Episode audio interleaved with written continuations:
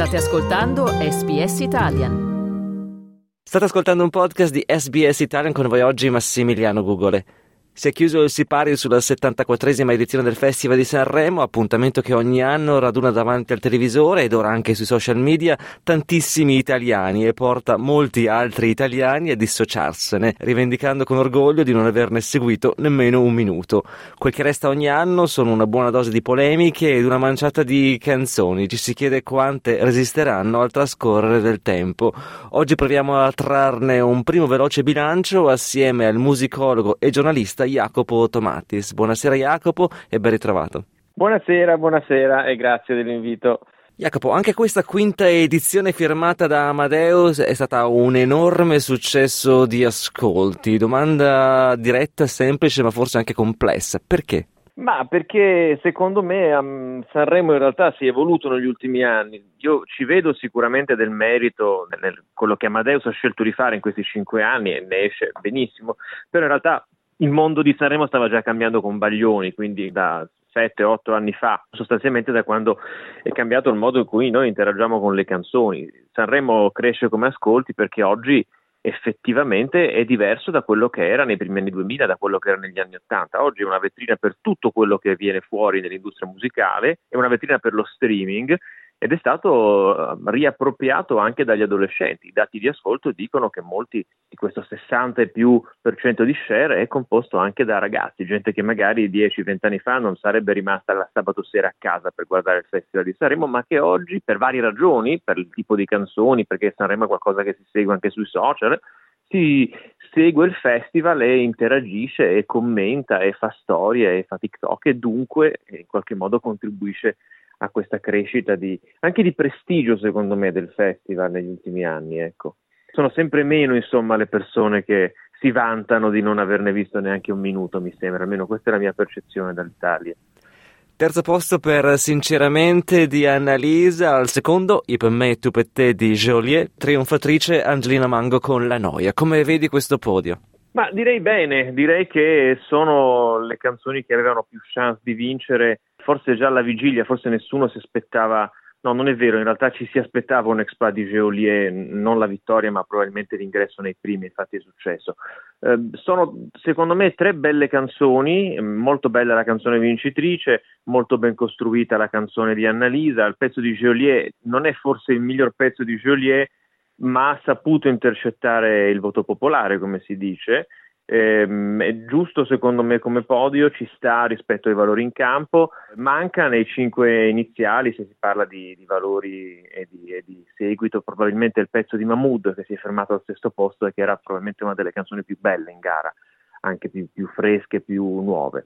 Però mi sembra che alla fine non ci siano grandi sorprese, ecco, non era un festival con un vincitore chiaro, negli ultimi anni come dire, già dai preascolti era, si capiva dove andava il vento, diciamo così, l'anno scorso con Mengoni, l'anno prima con Mahmoud e Blanco, ecco, eh, quest'anno non c'era un brano chiaramente sopra gli altri, molti potevano vincere, questi tre, tutti e tre potevano vincere probabilmente. E che cosa pensi invece del premio che i tuoi colleghi hanno tributato a Loredana Bertè, che è stata vincitrice del premio Mia Martini, premio della critica, quindi per la sua canzone Pazza? Ma eh, penso che mi sembra più un premio alla carriera che non un premio alla canzone. La canzone è, io ho avuto modo di scriverla, non è una brutta canzone assolutamente, ma è il tipo di canzone che un'intelligenza artificiale produrrebbe se gli chiedessimo di scrivere un pezzo per Loredana Bertè. Mi sembra che non aggiunga veramente nulla alla carriera di Loredana Bertè, neanche nulla toglie naturalmente alla carriera di Loredana Bertè. La sala stampa negli ultimi anni non si è sempre dimostrata super attenta al nuovo, eh, non lo è stata neanche quest'anno, ma ci sta. Eh, d'altra parte eh, lo dimostra anche la vicenda del voto, il televoto ha premiato chiaramente Geolier e la sala stampa e le radio hanno tirato su la posizione di Angelina Mango. E lì arriviamo proprio al capitolo polemiche che c'è sempre con eh, Sanremo. Ne sceglierò soltanto tre quest'anno e partirei proprio da questa che hai così introdotto tu. L'abbiamo detto, straordinario successo di Geolier al televoto con il 60% del pubblico che aveva votato per lui. Risultato poi ribaltato dalle giurie di stampa e radio. Che cosa ne pensi di questo meccanismo e di quello che è accaduto? Tutte le vittorie del Festival di Sanremo sono figlie del meccanismo di voto in atto quell'anno, anche quelle più clamorose come quelle meno clamorose. Quindi ogni meccanismo di voto ovviamente facilita sul singolo anno determinate canzoni e ne penalizza altre. Eh, io non credo, ho letto molte cose su questa polemica, ho seguito un po' anche i dibattiti che ovviamente fioriscono sui social. La tesi che ci sia stata una presa di posizione antinapoletana su Geolier mi sembra francamente da evitare. Eh, la sala stampa non ha apprezzato il pezzo di Geolier già dall'inizio, questo bisogna dirlo con grande coerenza, cioè se si va a vedere i feedback sui giornali, se si va a leggere quello che è stato scritto, l'impressione è che quel pezzo non fosse arrivato, ma anche perché Joliet evidentemente si rivolge a un target diverso da quello della sala stampa, che non è composto da adolescenti e ventenni. D'altro canto, chi dice che ci sono dietro delle, degli inganni, no? c'è sempre questa, questa tesi del complottista, non ha ben chiaro chi sia Joliet. Joliet non è un cantante napoletano, meglio è un cantante napoletano, ma non è un cantante che appartiene solo a Napoli. Il suo album dell'anno scorso è stato il disco più ascoltato in Italia in assoluto e i dati dello streaming dicono che è fortissimo anche a nord, è fortissimo anche a Milano, non soltanto a Napoli, quindi non c'è assolutamente stata una presa di posizione rivendicativa territoriale sul televoto, anche perché francamente poteva applicarsi ugualmente anche ad Angelina Mango, che è ugualmente meridionale. Semplicemente la sala stampa vota secondo quelli che sono i suoi gusti. La sala stampa è composta eh, di persone che comunque hanno in media, per la mia esperienza di sala stampa, quest'anno non c'ero, ma non ho ragione di pensare che sia diverso, di persone che comunque in media hanno più di 35-40 anni eh, e che hanno gusti che vanno verso determinate musiche, che non necessariamente sono il rap. La stessa cosa è successa infatti negli anni scorsi con altri brani che appartenevano a quel mondo. Dunque ci sta, è parte del discorso. Lo stesso vale per le radio sappiamo benissimo che in Italia le radio passano molto molto poco rap per varie ragioni, e, eh, questo è un dato di fatto. Solo negli ultimi anni musicisti che pure hanno un successo enorme come Joliet, come Sere Basta, come Gali, sono arrivati anche al circuito delle radio commerciali, prima non ci arrivavano. Polemica numero due, quella che c'entra meno con la musica, il ballo del qua qua, quello improvvisato da John Travolta che è poi rilanciato dai social media di tutto il mondo con strascico di denuncia della RAI. Che cos'è successo? Si potrebbe dire che non è sicuramente stata la mossa più azzeccata probabilmente, o forse sì, visto che tutti ne hanno parlato. Saremo anche questo. Questa è stata un'edizione molto povera di polemiche, in realtà è successo veramente poco. Certo, uno potrebbe opinare sul fatto che Rai spenda dei soldi per invitare un divo di Hollywood e poi gli faccia fare il ballo del qua qua, ma d'altra parte Sanremo serve a questo. Non ho un'opinione chiara su questo virgolette scandalo. È evidente che era concordato, è altrettanto evidente che sapevano tutti in che cosa stavano infilandosi, diciamo così. Non è possibile pensare che in un contesto del genere un divo di Hollywood come John Travolta arrivi non preparato a quello che sta succedendo. Poi ovvio, quello che poi arriva in televisione è sempre frutto anche del momento, perché è una tv in diretta naturalmente. Però insomma, il meccanismo è purché se ne parli, mi sembra. In questa um, edizione, come dicevi tu, abbastanza tranquilla, non è successo granché che ha distrutto l'armonia dell'Ariston. Ultima e più recente la polemica sui commenti di alcuni cantanti in gara, in particolare Gali che ha detto stop al genocidio in riferimento a quanto sta accadendo tra Israele e Gaza e poi a cui ha risposto con parole molto dure su X l'ambasciatore israeliano in Italia, Alon Barr. Quanto abbiamo ascoltato nei giorni scorsi a Sanremo era qualcosa di insolito per la manifestazione? Ma allora, eh, appelli e in generale prese di posizione politica a Sanremo ci sono sempre state, eh, più o meno smaccate. Quest'anno ce ne sono state secondo me abbastanza poche. Fino all'ultima serata l'unico che aveva preso una posizione in maniera molto molto sfumata era stato D'Argent Amico, a più riprese ma senza usare la parola con la G, che a quanto pare non si può dire, genocidio.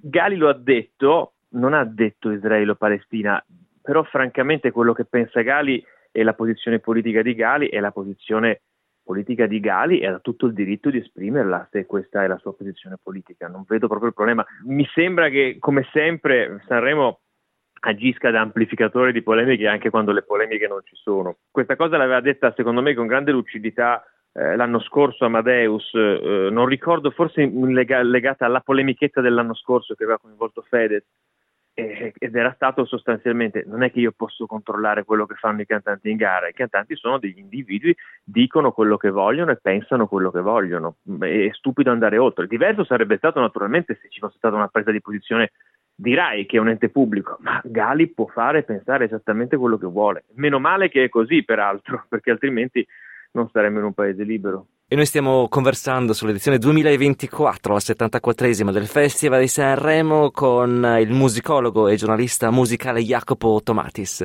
Torniamo ora alla musica e ti chiedo quali sono stati i momenti più memorabili di questa edizione e lì puoi scegliere l'accezione che vuoi di memorabile. Eh, allora, non è probabilmente un'edizione che ci lascerà dei ricordi fortissimi di, di grandi emozioni, devo dire neanche di grandi momenti di imbarazzo mi è sembrata un'edizione, ma questo devo dire già un po' da subito, un'edizione conservativa, anche un po' di restaurazione. Dopo le prime edizioni di Amadeus e le ultime edizioni di Baglioni, in cui effettivamente c'è stata una grande infilata di, di carne fresca, di, di, musicisti che mai erano stati a Sanremo, negli ultimi due anni si è un po' stabilizzato tutto e dunque anche l'effetto shock di certe cose si è un po' perso. Se devo scegliere un momento bello che ha funzionato, emozionante, beh, potrei dire la performance di Mahmood alla serata cover, che ha portato in coppia con i tenores di Bitti un arrangiamento secondo me splendido di Come profondo il mare di Lucio Dalla, che dimostra come Mahmood sia oggi, oltre uno degli autori più interessanti nell'ambito del, di questa nuova musica urbana, soul, chiamiamola come vogliamo, anche uno degli interpreti più interessanti di canzone italiana, perché veramente ha fatto un una cosa che non era facile fare, è molto, molto difficile eh, eh, fare una cover credibile di brani così famosi e così difficili anche da cantare. Eh, per il resto credo che rimarrà Angelina Mango, che comunque ne è uscita coronata come trionfatrice già da subito, aveva un bellissimo pezzo, eh, ha dimostrato di saperlo cantare, di stare sul palco molto bene si è esposta nella serata cover facendo un omaggio al padre, ma facendolo bene, senza andare sulla quella pornografia dei sentimenti che poi è un po' anche la cifra di Sanremo. Lei è rimasta molto rispettosa senza esporsi troppo, quello è un altro momento che credo rimarrà e che contribuirà a crearne in qualche modo anche il successo nei prossimi anni. Ecco, un pezzo della sua narrazione importante si è scritto qui, in questo Sanremo, con questa cover e con questo modo di portare eh, la cover. Trovo molto brutto come momento negativo i fischi a Geolier sulla serata cover da parte dell'Ariston che ci fa capire che in realtà la grossa frattura non è tanto tra la sala stampa e il voto popolare, ma tra il voto popolare e chi segue Sanremo alla vecchia maniera andando all'Ariston, cioè un,